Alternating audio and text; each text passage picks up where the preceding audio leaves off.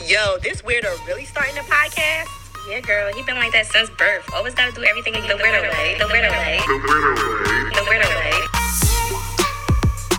That's right, sis. Always got to do everything the weirdo way. Welcome, weirdos,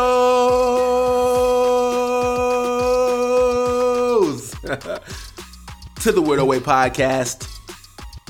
I am your host, Weirdo Weh. Do me a favor right now, right now. Take a moment, like, rate, review. Five stars, five stars, five stars. Because if you're gonna do anything in this life, you might as well do it to the best of your abilities. We want to continue to grow this community out of weirdos, and you guys have been doing a great job of telling friends to tell friends to like and rate and follow on Instagram and Twitter at Weirdo Weh. But the Apple algorithm says I need to keep asking you all to to follow and rate and review. And I think the reviews get weighted heavier. So if you guys could go ahead, write in the comments, tell them how you feel. Tell me how you feel. I love seeing the feedback. You guys have been great. DMing me and let me know what you feel. And I need your energy. Shout out to Big Crit. So I'm gonna give you guys a second to go ahead and do that. And I'm going to work on these enunciation exercises. Ready? Go. Fred fed Ted bread and Ted fed Fred bread. I slit the sheet the sheet I slit, and on the slitted sheet I sit. How can a clam cram in a clean cream can? Whoa, good job, Z. Weirdos, I miss y'all so, so much. Like, can you give yourself a hug for me right now? I've just had so much to say and so little time to say it, and I've really missed y'all. And I know it's been a long time. I shouldn't have left you without a dope pod to step to. But we're back, yeah? And you could have been listening to any podcast in the world, but you're here with me. So I just want to say thank you, thank you, thank you. Round of applause to you because there are a lot of podcasts out there. Yeah. And I listen to so many of them. We really are in the golden age of content. And I'm just trying to help do my part. In fact, the first iteration of this was going to be called the podcast about podcast. there's so many podcasts. I think there's a podcast for every cringy, never forget 9 11 post I saw last month. Clutches Pearls Weirdo, you know we're not supposed to say things like that. First off, this is America, not North Korea. We should be able to think and say the things that are on our minds, right? While we still have the ability to do that.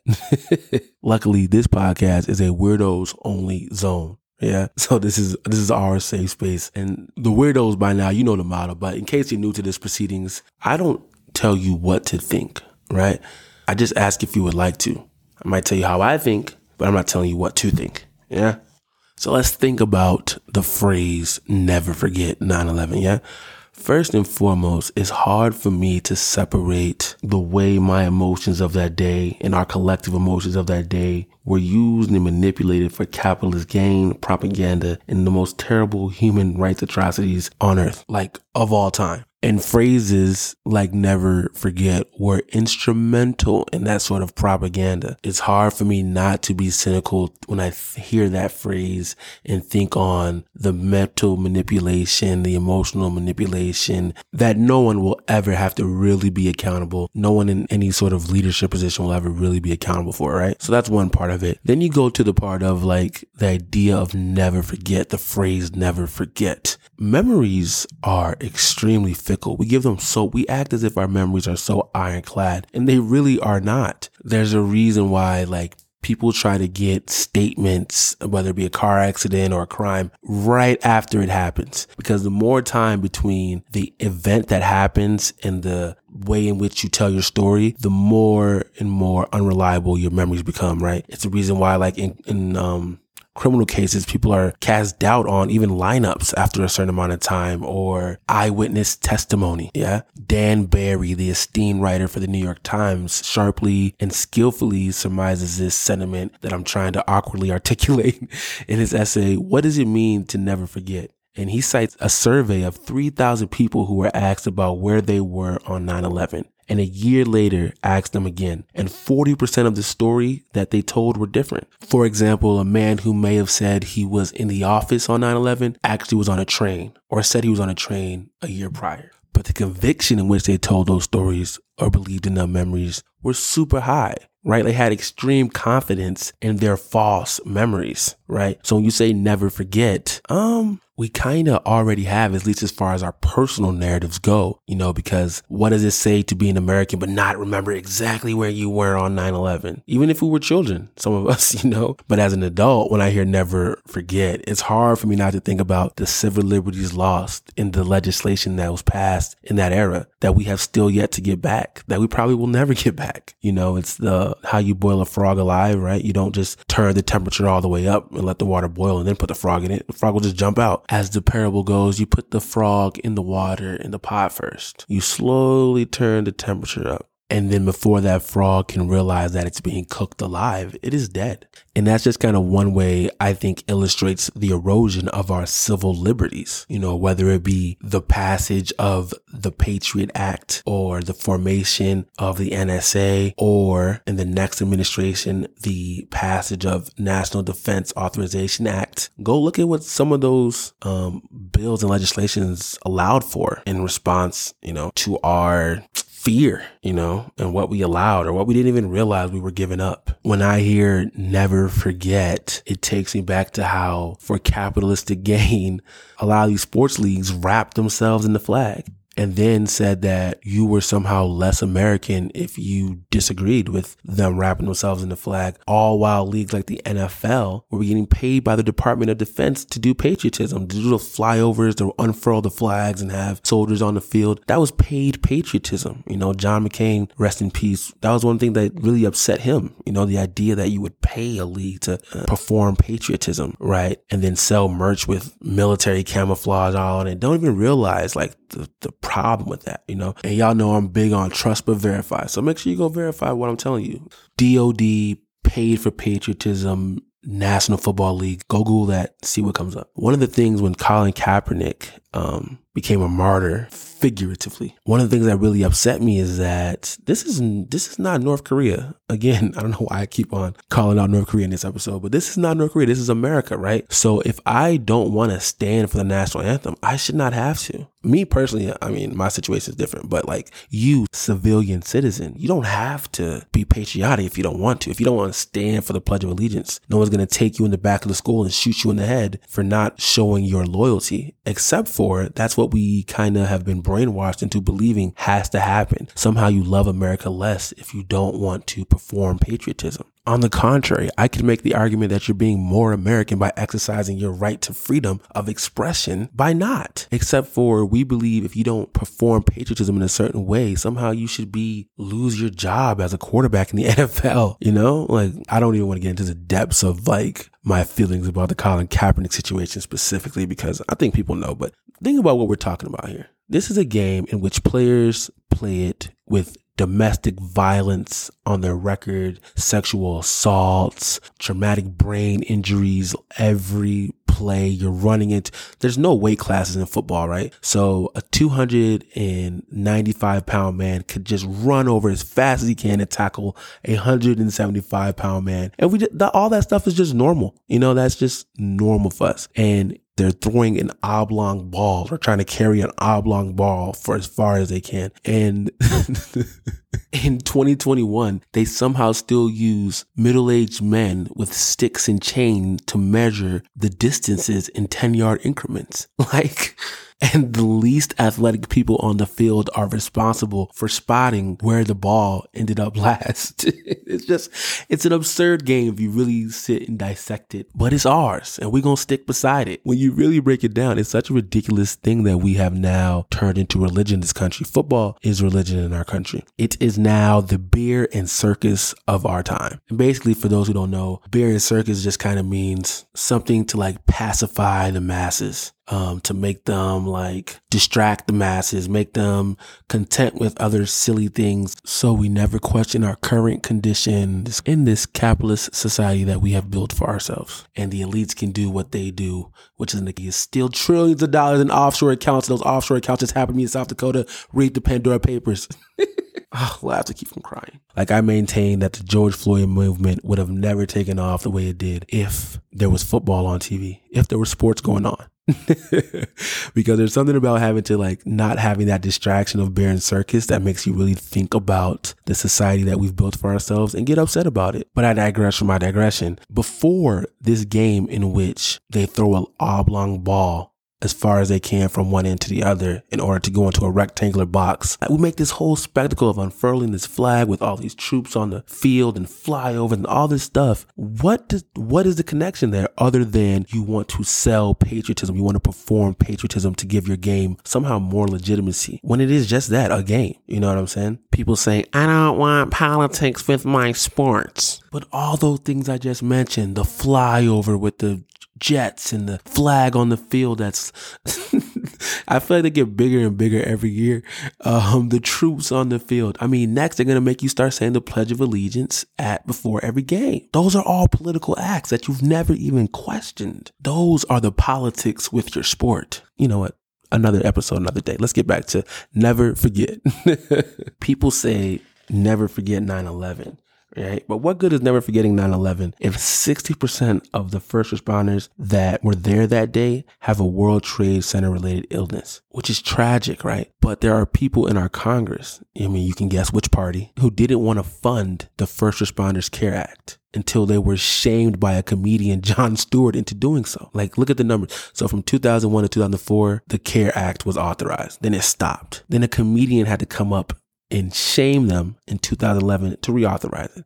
And then again in 2019, when it was about to run out of funds, he had to pop up again to shame them to reauthorize it. What good is never forgetting if you're going to forget about the people who rescued and ran in there and were the first on the scene? Because the cost was too great, they said. Which you know, if you listen to the last episode of the Weirdo Weh podcast, that is laughable. And then I can't help in 2021, right? When I hear that, think of the hypocrisy in the idea. And I don't say any of this to diminish the horrific tragedy of what 9 11 was. I say it to magnify the hypocrisy in the politics of COVID response. On September 11, 2001, we lost 2,096 American citizen, innocent American citizen lives. And for 20 years, we fought a war over it. We've, I mean, you guys remember the last episode. I don't have to keep on listing the stats to you guys. When COVID attacked us, to this point, we've lost 750,000 plus lives. And the same people who want me to never forget about September 11th because we lost those lives and those towers to those evil terrorists are the same people when the terrorists of COVID 19 came to America in thousands and hundreds of thousands of people every day were dying and nurses were overworked and hospitals were overflowing and ICUs were pushed to the brink. Those same people who told me to never forget 9-11, who tell me to never forget 9-11 more the most fervently, refused to wear a mask, refused to social distance, didn't abide by our shutdown, scoffed at every COVID protocol. And even now, while we have lost 750,000 plus American citizens to the terrorists of COVID 19, many refuse to get vaccinated to save American lives. The hypocrisy is staggering. it just goes to show that, as with most things American justice, it is not about the crime, it is about the criminal.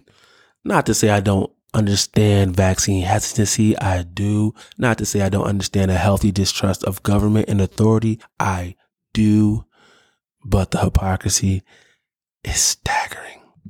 Mm. And lastly, uh, the thing I think about when people tell me to never forget 9 11 is that usually people who tell me to never forget 9 11 the loudest are the ones who tell me to forget about like slavery and Jim Crow and like that was so long ago. Why don't you let it go? Why don't you move on? It was in the past. And I always find that kind of funny. I, I just kind of like, okay, Sean Hannity, Larry Elder, who was gonna get the bad weirdo energy of the week, except for um, we're not gonna have time. But Larry Elder is the Republican candidate who ran for uh, California governor in the recall election, and I guess to summarize, all skin folk ain't kinfolk, and Larry Elder, bad weirdo energy of the week. Laura, Laura, is it Ingraham? Like those types. Like, okay, you are the czar of what I can forget. and never forget. what I should move past and what I should dwell on for the rest of eternity. Okay, fair enough. Whatever suits your political agenda. Hashtag never forget. but like I always say, I decided to give my love and loyalty to America unwaveringly a long time ago, in spite of what I know and because of what I know at the same time. But love is accountability. I always tell y'all that, right? And I'm a student of Baldwin. So I must critique America because I love her and I need her to be, to live up to the values in which we say we want to live up to. Be what we say we are. Damn, weirdo, you spent so much time on the intro. We were just supposed to land a plane about there being a lot of podcasts and say thank you again that they chose this one. Round of applause again to you. Nobody ever told y'all the word away was a straight line, but you love it anyway. But we got to get into it. We got a new reviews on the biggest artist alive right now. Dropped a project. I want to do a quick review Z on that. And then we got a real big serious topic that we need to talk about. So without further ado, into Lego. Wow, the Weirdo Weh podcast, way out across the pond. This is sick. Weirdo Weh winning. Texas did it, y'all. Shamefully, but they did it. Texas finally found a way to subvert Roe v. Wade, which is the right for a woman to decide for herself whether or not she wants to carry a baby to term without excessive restrictions from the government. If you guys haven't heard this story, the Texas legislature basically had somebody else, you know, craft up. Because what you have to understand is most people we elect to Congress are not actually smart enough to craft up or write up a bill themselves or care enough. Usually what they care about is who's donating the most money to their campaigns and then they allow them to write the bill and then they just become the mouthpiece for that. Most famous, this happens on the right with evil organizations such as ALEC, right? Or they'll have some generically harmless name like Americans for the Advancement of America. And that would be a super PAC and they get all sorts of shadow money, dark money from all sorts of places. But because of Supreme Court rulings like Citizens United, you will never know where the money comes from. Your legislator will have an intern copy and paste that bill, sometimes poorly, right? And then slap the legislator's name name on the bill and act as if they wrote it organically themselves. No, that's not what happens. It's really quite third world if you think about it, right? Third world bribery. I'm going to give you money and give you a bill. In exchange for my sizable donation, what I need you to do is pretend that this is your bill, pretend that you worked on it with the other people who I gave money to, and push it through the legislation, even if the people who you represent do not agree with this bill. Ugh, it's not the democracy that we want, but it's a democracy that we deserve by virtue of being disengaged citizens at every turn. Anyway, back to the topic. Someone else probably wrote this bill for the Texas legislature. And what they did is they basically have created a bounty system in which any private citizen can sue anyone who is in need of an abortion, gets an abortion, helps to get an abortion, drives someone to an abortion clinic. Basically, they have incentivized. You guys ever seen Recess? Remember Randall? They have incentivized the Randalls of our society to turn in and file lawsuits on anyone in need of abortion. The unique evil of this law that allows it to pass is that government agencies cannot enforce this law, right? So it has to be done private citizen on private citizen, turning us against each other, which is how the Supreme Court was able to sidestep and say, hey, they're not asking any government agencies to enforce it, so it's not unconstitutional. Mm, no, we don't have the same law degrees that a lot of the Supreme Court justices have, but you don't you don't get to insult our collective collective intelligence, right? By not ruling on this law, you have made the Supreme Court now a partisan political stunt, which believe it or not is not what it was supposed to be. When they do things like this, they undermine their very own credibility. And the Supreme Court has been getting on my nerves for a very long time now. Back in November of 2020, I had to email my old college professor who I'm manifesting this now will be on this podcast one day. I had to ask him like, does the Supreme Court just get to make things up as they go and call it interpretation of the Constitution. I don't know how many people know this, but the Supreme Court really only has power because we say so. Does that make sense? Like there's no sort of like law governing what the Supreme Court is or saying what power they have other than we just decide we're going to follow them. But when the Supreme Court does something like this political stunt they just pulled by not striking down this Texas abortion law, undermining their own legitimacy because again, abortion is not like people act like it's some sort of polarizing issue and it's really not. I believe like 70% of Americans agree that abortion should be legal in some way, shape or form. So when Supreme Court says that no, actually, because we're all pro life Republicans, so we're going to enforce minority rule on you, they're undermining their own power. One, imagine your whole steez is supposed to be upholding and protecting the constitution of the land. And we have this constitutional precedent, Roe v. Wade, and you're like, except for the parts that we don't like or we don't personally believe in or disagree with our faith, right? There's supposed to be a separation of church and state, but you letting your faith play a role in your judicial decision, your judicial ruling? Even the appearance of that is gross. And you want to hide behind technicalities for not doing your job? Unacceptable. Unacceptable. Then you know you're fucked up. So you out here going on tours and on talks talking about we're not a political partisan court. Don't piss on my leg and tell me it's raining. Don't tell me this guy is red when I know it's blue. So it's going to be interesting to see how they go forth and restore that. Because again, they are going against the will of the people on this one. 70% of Americans believe that abortion should be legal in some way, shape, or form. It's really even kind of comical coming from a party that is constantly preaching personal liberty and um, sovereignty and less government reach and autonomy of self, don't tread on me, etc., etc., until their arbitrary morality decides to pop out. and we'll get into that a little later. As a matter of fact, there's so much I would rather be talking about than this issue right now, but I can't help myself because it, nothing really grinds my gears as much as this issue of abortion rights. You know, like I would rather be talking about the upcoming election in Minneapolis in which, you know, the police department is on the ballot, whether we should reimagine policing. We have Mayor Frey on the ballot and, you know, I want to get him up out the paint Maybe I could squeeze in another episode just before the election in November. I hope you guys are all registered to vote right now. Please go make sure you're registered to vote. This election is too important to sit out. You know what? I might have to figure out a way to give y'all the election special episode, even though ain't nobody paying for me yet. I care about the weirdos, man. I want the weirdos to be informed voters. That's not what we're talking about right now. Right now, what we're speaking about is reproductive rights. And I come to you guys with a very simple proposition, maybe be the right word. I would like to mandate vasectomies. That's right. I want to create a grassroots effort to where we draft some legislation, put it in front of Congress, let them read from it verbatim, and pass it into law that codifies, pun intended, codifies into law vasectomies for all men above the age of 18. The genesis of this thought has been brewing in my head for damn near a decade now specifically wondering aloud whether or not I should get a vasectomy.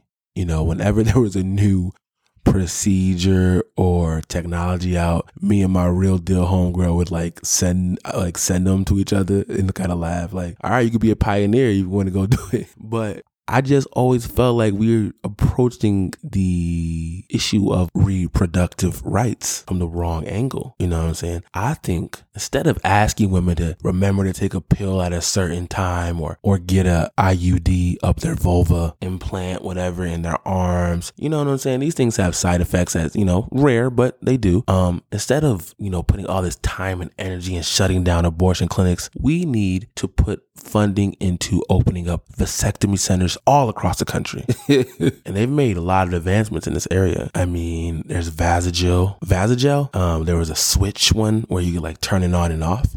Um, yep. That's right. You'd be able to turn your semen on and off. And of course, you could get this procedure when you're 18 years old. My brethren tell me that the best time to get the vasectomy is during the NCAA college basketball tournament, March Madness. So you sync it up right so you can stay at home and just watch games all day. You'll be a college basketball expert by the time it's all over and you just recover and then you get back to work. And then when you decide that the time is right for you to have a family, you find the right woman or, or, or man that you want to settle down with. Y'all can have that discussion and then you could reverse the procedure. Too easy. It's too simple. Or you flip your switch back on.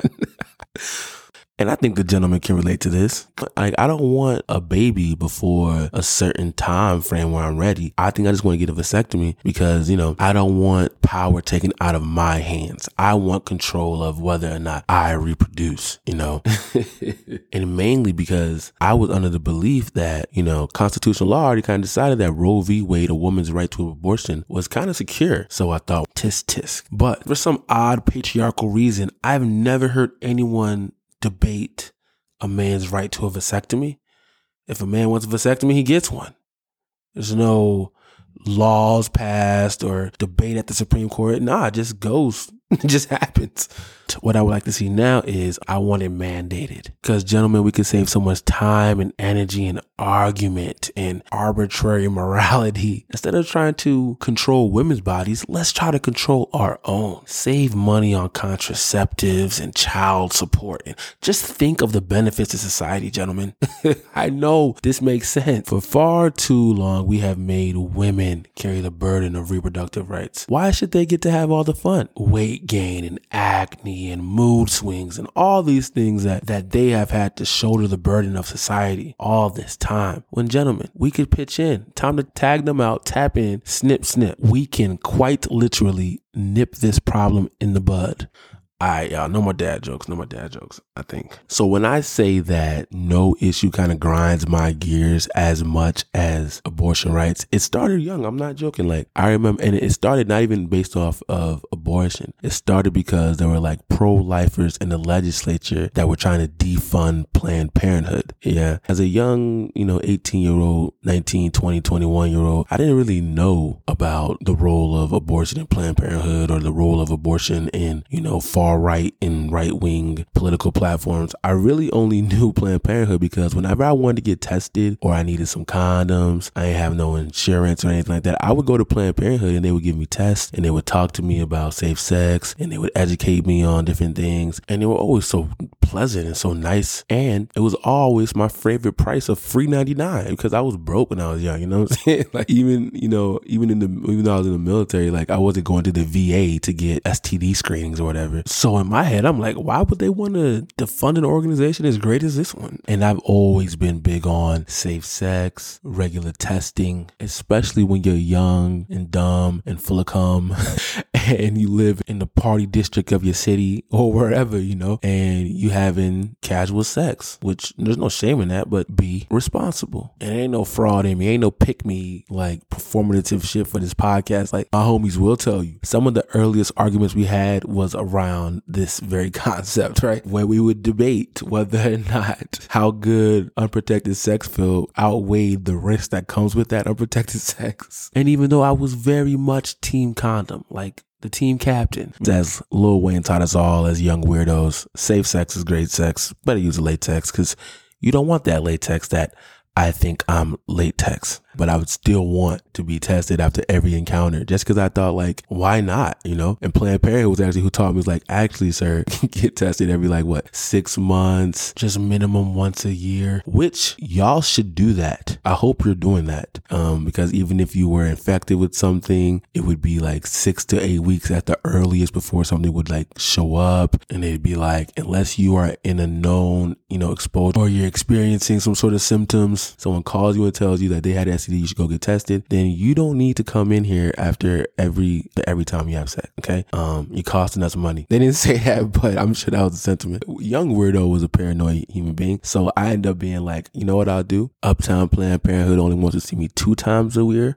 Okay, perfect. But then there's a clinic downtown called Red Door. I'm gonna see them two times a year. That's four times a year. I can be tested and make sure that my healthy, happy body stays healthy and happy. Make sure I'm being responsible and taking care of myself and my sexual partners. And that rant is a true story told for the benefit of the young weirdos out in the audience. Abstinence is always an option, but if not, be responsible and as always, seek consent. And fuck it, we'll do it. I really hate the stigma around STDs, like the way we treat them, like people are affected with them and you would never even know it, right? But we say these things and make these jokes and act as if it's like some sort of, um, death sentence or like mark of shame when like people have complex stories and life is messy. And sometimes you can just get unlucky and none of us is beyond reproach. So to cast judgment or shame because they just randomly happen to get less lucky than you really just befuddles the fuck out of me, which truly is the same for abortion. Like shaming someone for having an abortion. I promise you, you know of someone who has had one, who's needed to have one, or who just wanted to have one. And there's a great chance that the person who had it or needed to have it was a pro lifer. I know of those who share misinformation consistently, shared until they needed an abortion. And then it was all of a sudden okay for them. They did the mental gymnastics to rationalize why it was okay for them to have it when they needed it, not even needed, wanted it. Wait, like, first of all, I'm a man, so I've never been at risk of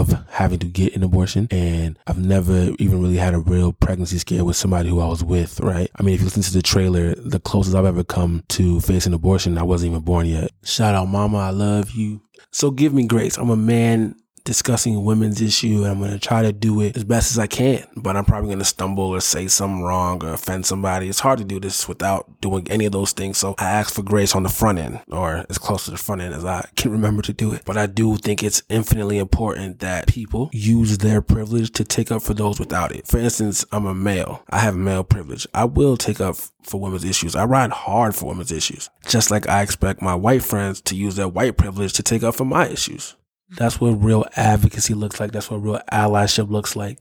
It's having those conversations where you're taking up for people who lack the privilege when you're in a room full of people who have the privilege as it relates to reproductive rights. First things first, I guess it's a credit to the Republican Party for branding, right? They usually get branding right. Whether or not the, the logic or the principles make sense, the branding is usually on point, right? Like I remember when the phrase defund the police like took off. And I remember like I lost my woke card a lot of times debating with my liberal friends. Like that is a stupid ass phrase. Like we have all this momentum and and everything that it stands for is right. It's absolutely correct. But if I say defund the police and I have to go into a long diatribe to explain what defund the police means every single time I say it to somebody who I'm trying to maybe win over their opinion or sway public opinion, I'm already losing the messaging war. Time spent explaining is time spent losing when it comes to political messaging like that. That's why you'll see early I was like, we should go with refund the community or reimagine policing. And people will be like, well, weirdo. It's supposed to be shocking. It's supposed to be shocking. Oh, it's supposed to be jarring. Mm, what good is being right if you're not effective? What good is having the right position if you can't effectively communicate it? But anyway, that's not this episode. On the flip side of that, when you hear pro life, you're like, oh my gosh, that's so pious. And yes, we're all in favor of life. Yes, I love that, right? It sounds so good. So the branding is 100, like well done, but it's entirely misleading. I could argue morally bankrupt for instance, the same Supreme Court that tells me that they are pro life or that their personal religion preferences are pro life is the same Supreme Court that would allow death penalties to be expedited. People who are so pro life have none of the same energy when it comes to the death penalty. The disconnect between that is staggering. Or how about this? Yes, tell me more about how you're so pro life, but you're anti Black Lives Matter, but you're pro death penalty, but you're pro Blue Lives Matter. make it make sense. As if blue is some sort of life. If You guys remember from the first episode, the police officer himself called his uniform a costume. And he's not wrong, right? It could be taken off. There's a human being underneath that. You don't see vets walking around saying green lives matter. Arbitrary morality. It's random. It has no rhyme or reason. You tell me you're pro life, you want to force a woman to have a baby, but you don't want to vote to maintain social safety nets that would give that woman child care or after school programs. You have to admit, and we have to do a better job as well. They are not pro life, they are pro fetus. They are pro pre birth, and we must start acknowledging them as such because that is the extent in which they care to for human life. Once it comes out of the womb, fuck them. Who cares if they can afford a daycare? Who cares if they can afford to eat three times a day? Who cares if the woman lives or dies? And to me, the transparency of the pro fetus movement is so clear. Listen to this. In this week's podcast of the week, Slate does a show called Amicus. It's all about the Supreme Court. It's hosted by Dahlia Lithwick, and she is joined by two women guests one a professor of law, the other a reproductive reproductive rights advocate. The professor, Michele Goodwin, notes that black women are three times more likely to die in America than white women giving birth. That number jumps way higher if you live in many of Texas's counties. Now imagine, with that as the backdrop, if you were actually pro life, wouldn't you be putting way more energy towards correcting that stat? Again, black women three times more likely to die in America than white women giving birth, and that number jumps up way higher if you live in many of Texas's counties. That is horrific. And instead of addressing that first, you want to force that woman to carry that baby to term in which she is putting her life on the line, just merely having a birth, save for even if it was a high risk pregnancy. They are not pro life. They are pro fetus. They are pro pre birth. It's exactly like I tweeted. They are not pro life. They are anti separation of church and state. They are pro religious zealotry, pro pre birth, but they are absolutely not pro life. The God they claim to serve would be embarrassed, and I stand by that so firmly. You can't tell me the way they terrorize women on the way to make one of the most difficult decisions of their lives, standing outside, shouting, holding these deplorable signs, emotionally terrorizing these women as they are going to make the most difficult of decisions how Drake said, it don't say that in the Bible. it can't be something that their Lord looks down on. Like, yes, thank you so much for doing that.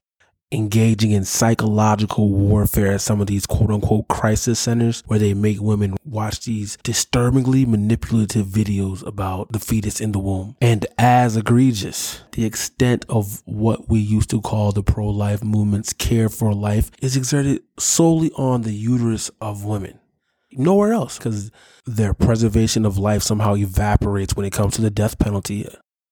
You clearly don't care about the child after it's born, having a social safety net. You don't care about the lives of quote unquote illegal immigrants. You don't care about the well being of migrants. You don't care about the vets we send over to war when they come back because, again, that same pro life energy is not reserved for them. What a weird, oddly specific place to hold all your pro life love, which is, again, why we have to be honest they are pro fetus. You don't care about anything else of actual substance except for your ability to control a woman's uterus.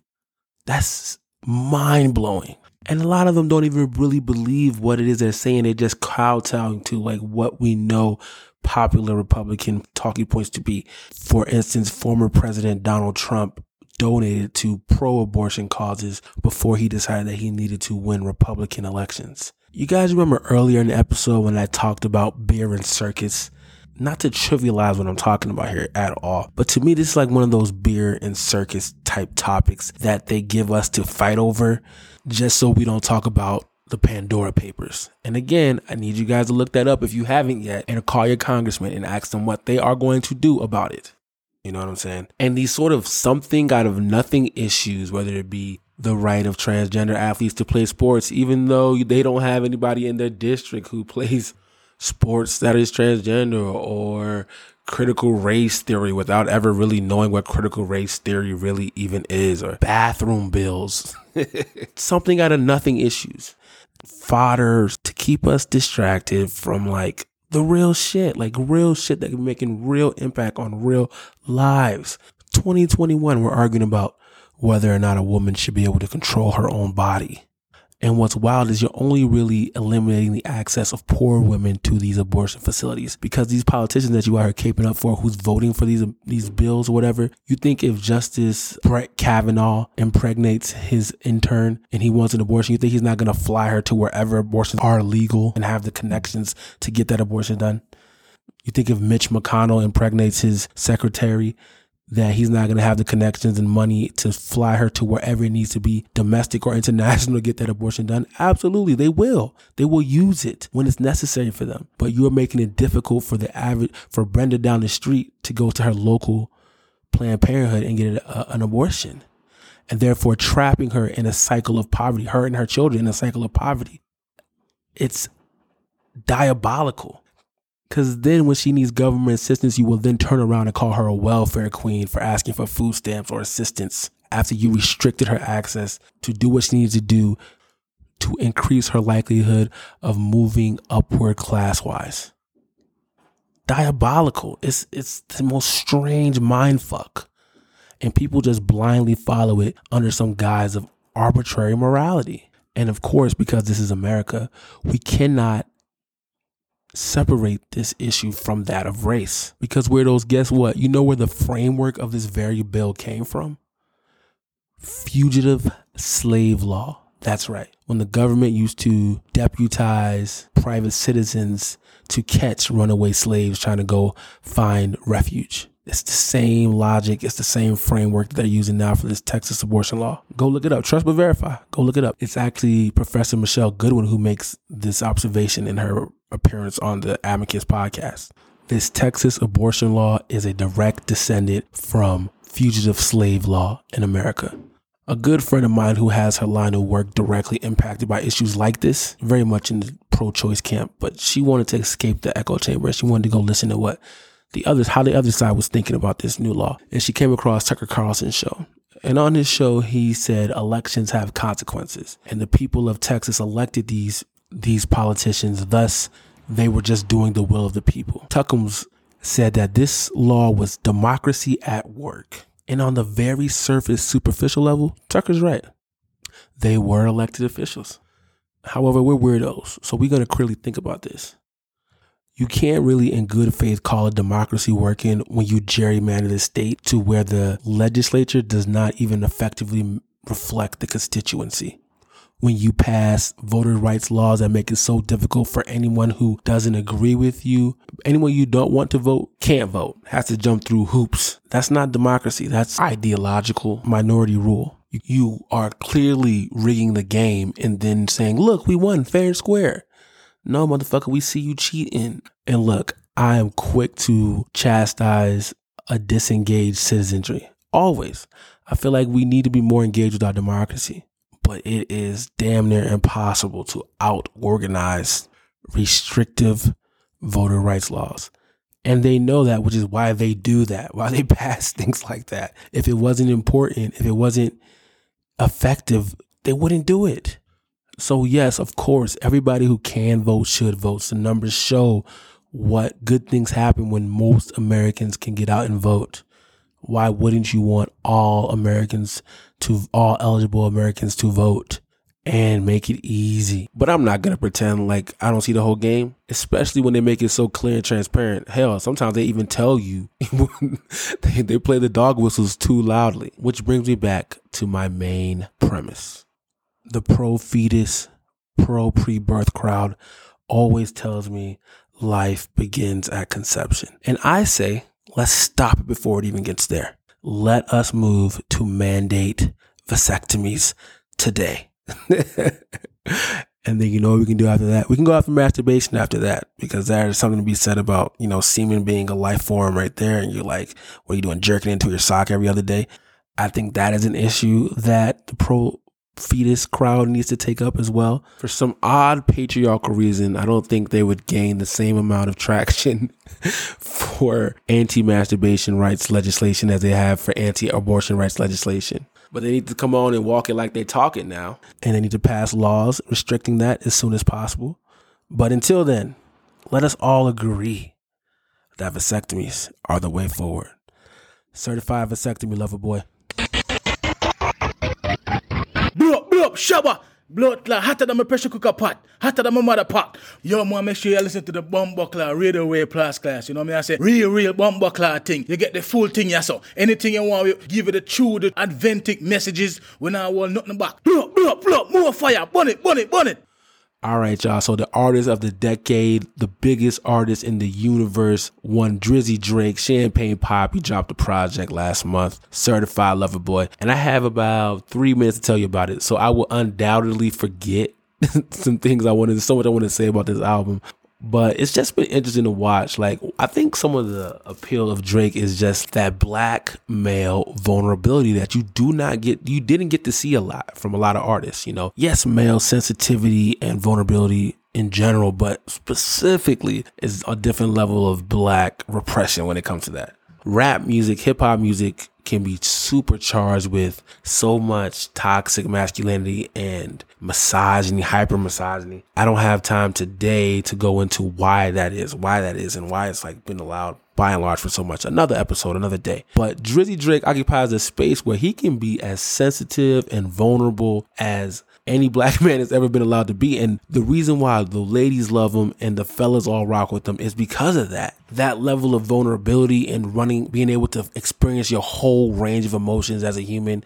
that shit is hyper relatable. I believe T.I. called it like emo rap. In that realm, Drake is unprecedented in that space. Because hide as we might try to from it, we are all very emotional beings. So it was just refreshing when he came on the scene and even till now. And this particular project, he told us, I mean, he called the project Certified Lover Boy. And one thing you won't find about me is I don't do microwave reviews. Like if an album comes out, I'm not going to review it the next day or two days. You got to let an album marinate. And depending on, you know, who dropped, you got to really give it a chance to breathe, you know? There's so much hype. Imagine Drake did himself a little bit of a disservice by telling us the album was going to drop like a year ago and just sitting on it and sitting on it and sitting on it. And almost sometimes like that, you can't live up to the hype. And to be honest, we all really wanted it to be good especially coming off the beef with the Kanye whole situation. Except for that, it is Drizzy Drake. Drake delivered a really, really good album. Is it his best album? Absolutely not. But what I think is very important is that people need to be clear on the name of the album is Certified Lover Boy. He's been walking around with a heart in his hair for what a year and a half. So if you were coming to to this album looking for like anything other than emo sing song Drake, you came to the wrong place. I saw this great back and forth on Twitter. A guy said Drake and his music is only talking about women and X, Y, and Z, and there's all this societal stuff going on. And the person replied back, the album is called Certified Lover Boy, not CNN. You know what I'm saying? Like if you want news, you come to the Weirdo Weh podcast. You go you go to my Twitter feed, okay? But you don't come to Certified Lover Boy looking for discussions about climate change or the Pandora Papers, please go research that. It'd be like going to a Mexican restaurant and asking for Indian food. you know, the album is certified lover boy. I'm going to a Jamaican spot and I'm asking for sushi. What's happening? What are you talking about? He told you what it was. So I think the album really delivers on that. The fact that you even got tracks like no friends in the industry and knife talk was kind of a bonus really. It was because it was really kind of off brand for what the album was supposed to be but they were great tracks. It was a much needed change of tempo. There are two subgenres of music that i've kind of named that have kind of taken precedence in modern times right? The first genre i call fuckboy R&B. You may have never thought of it like that before, but you know it when you hear it. When you hear Drake and Brent Faiyaz, uh, Wasted Times, fuckboy R&B beautiful ballad. But when you listen to the lyrics, I fuck boy, I play girl, or a track on CLB like get along better with your friend. Listen to those lyrics. That is peak fuck boy. Okay. the other subgenre is of course ratchet women's rap, which I just I love like the confidence in that and like the owning of your sexuality and the honesty and the transactional nature of ratchet women's rap. I could go on a whole other tangent about that. Women like Megan Thee Stallion, who she never gets mentioned as one of the best rappers of a generation, but she absolutely should be. Like even on a, a track like Thot Shit or Body Yaddy or whatever, her lyrics are crazy. Like she is very, very good with the wordplay, double entendres, everything that goes into what makes a great mainstream rapper. Megan Thee Stallion does that lyrically she should be mentioned more often with the best in the game. But really, what I love is that it like they're taking back the narrative in Ratchet Women's Rap for so long. Men got to dictate what these relationships were in rap music culture, what the terms of relationship were, what the definition of these phrases and things meant. Now, women like Saweetie and Nicki and Cardi and Latto, they're like, nah, it's my turn to speak now. And you can even hear them going on the same beats where men used to say X, Y, and Z about those type of women. They're claim they're reclaiming the narrative, and that's just dope to see. But back to CLB peak fuckboy music, peak playgirl music. and it's a really good album. It's a really good album. You can appreciate it even if you aren't a fuckboy or a playgirl. You can appreciate the sentiment behind it. But without further ado, let me get you these album review grades. Okay, I think I'm gonna go more in depth with this when I do the album of the year reviews, but rapid fire. I got best feature as Jay Z, Love All. That's probably no surprise. That track is incredible. This one actually, I think, is one of the ones that got leaked early and still slap. I could have actually went with Lil Durk too because he shouted out his woman in his song just for the free promo, and I respect the fuck out of that. Plus, that's a fire ass song in the Bible. All right, most valuable track. Mm, it's tough, man. It's tough. Of course, Way Too Sexy is a hit, but you guys know I don't go off of that. Pipe Down, I'm gonna go ahead and tell y'all right now, it's honorable mention without any more explanation than that because it's it's tough, man. This album has a lot of great songs on it, but for me, most valuable track, "Race My Mind." I love that track. It gives me Michael Jackson vibes. Doesn't give y'all Michael Va- Jackson vibes? Like that's what he was going for there, and he, if he was, he nailed it. I know Drake wants to be talked about as one of the greatest artists to ever exist. Not gonna lie, my top five right now kind of looks like Erykah Badu, Frank Sinatra, Bob Marley, Michael Jackson. And while I can't say Drake is number five, he's definitely in that five to 10 range. He's around it. And you could tell he's at a place to be mentioned among the greatest to ever do it because every project he drops, everyone expects has to be the greatest thing ever. All hits, no misses. That's where the anticipation level is now. That's where the bar has to be set now. With that being said, Certified Lover Boy gets a weirdo B plus grade. Weirdo, a person who is extraordinary, strange, or eccentric.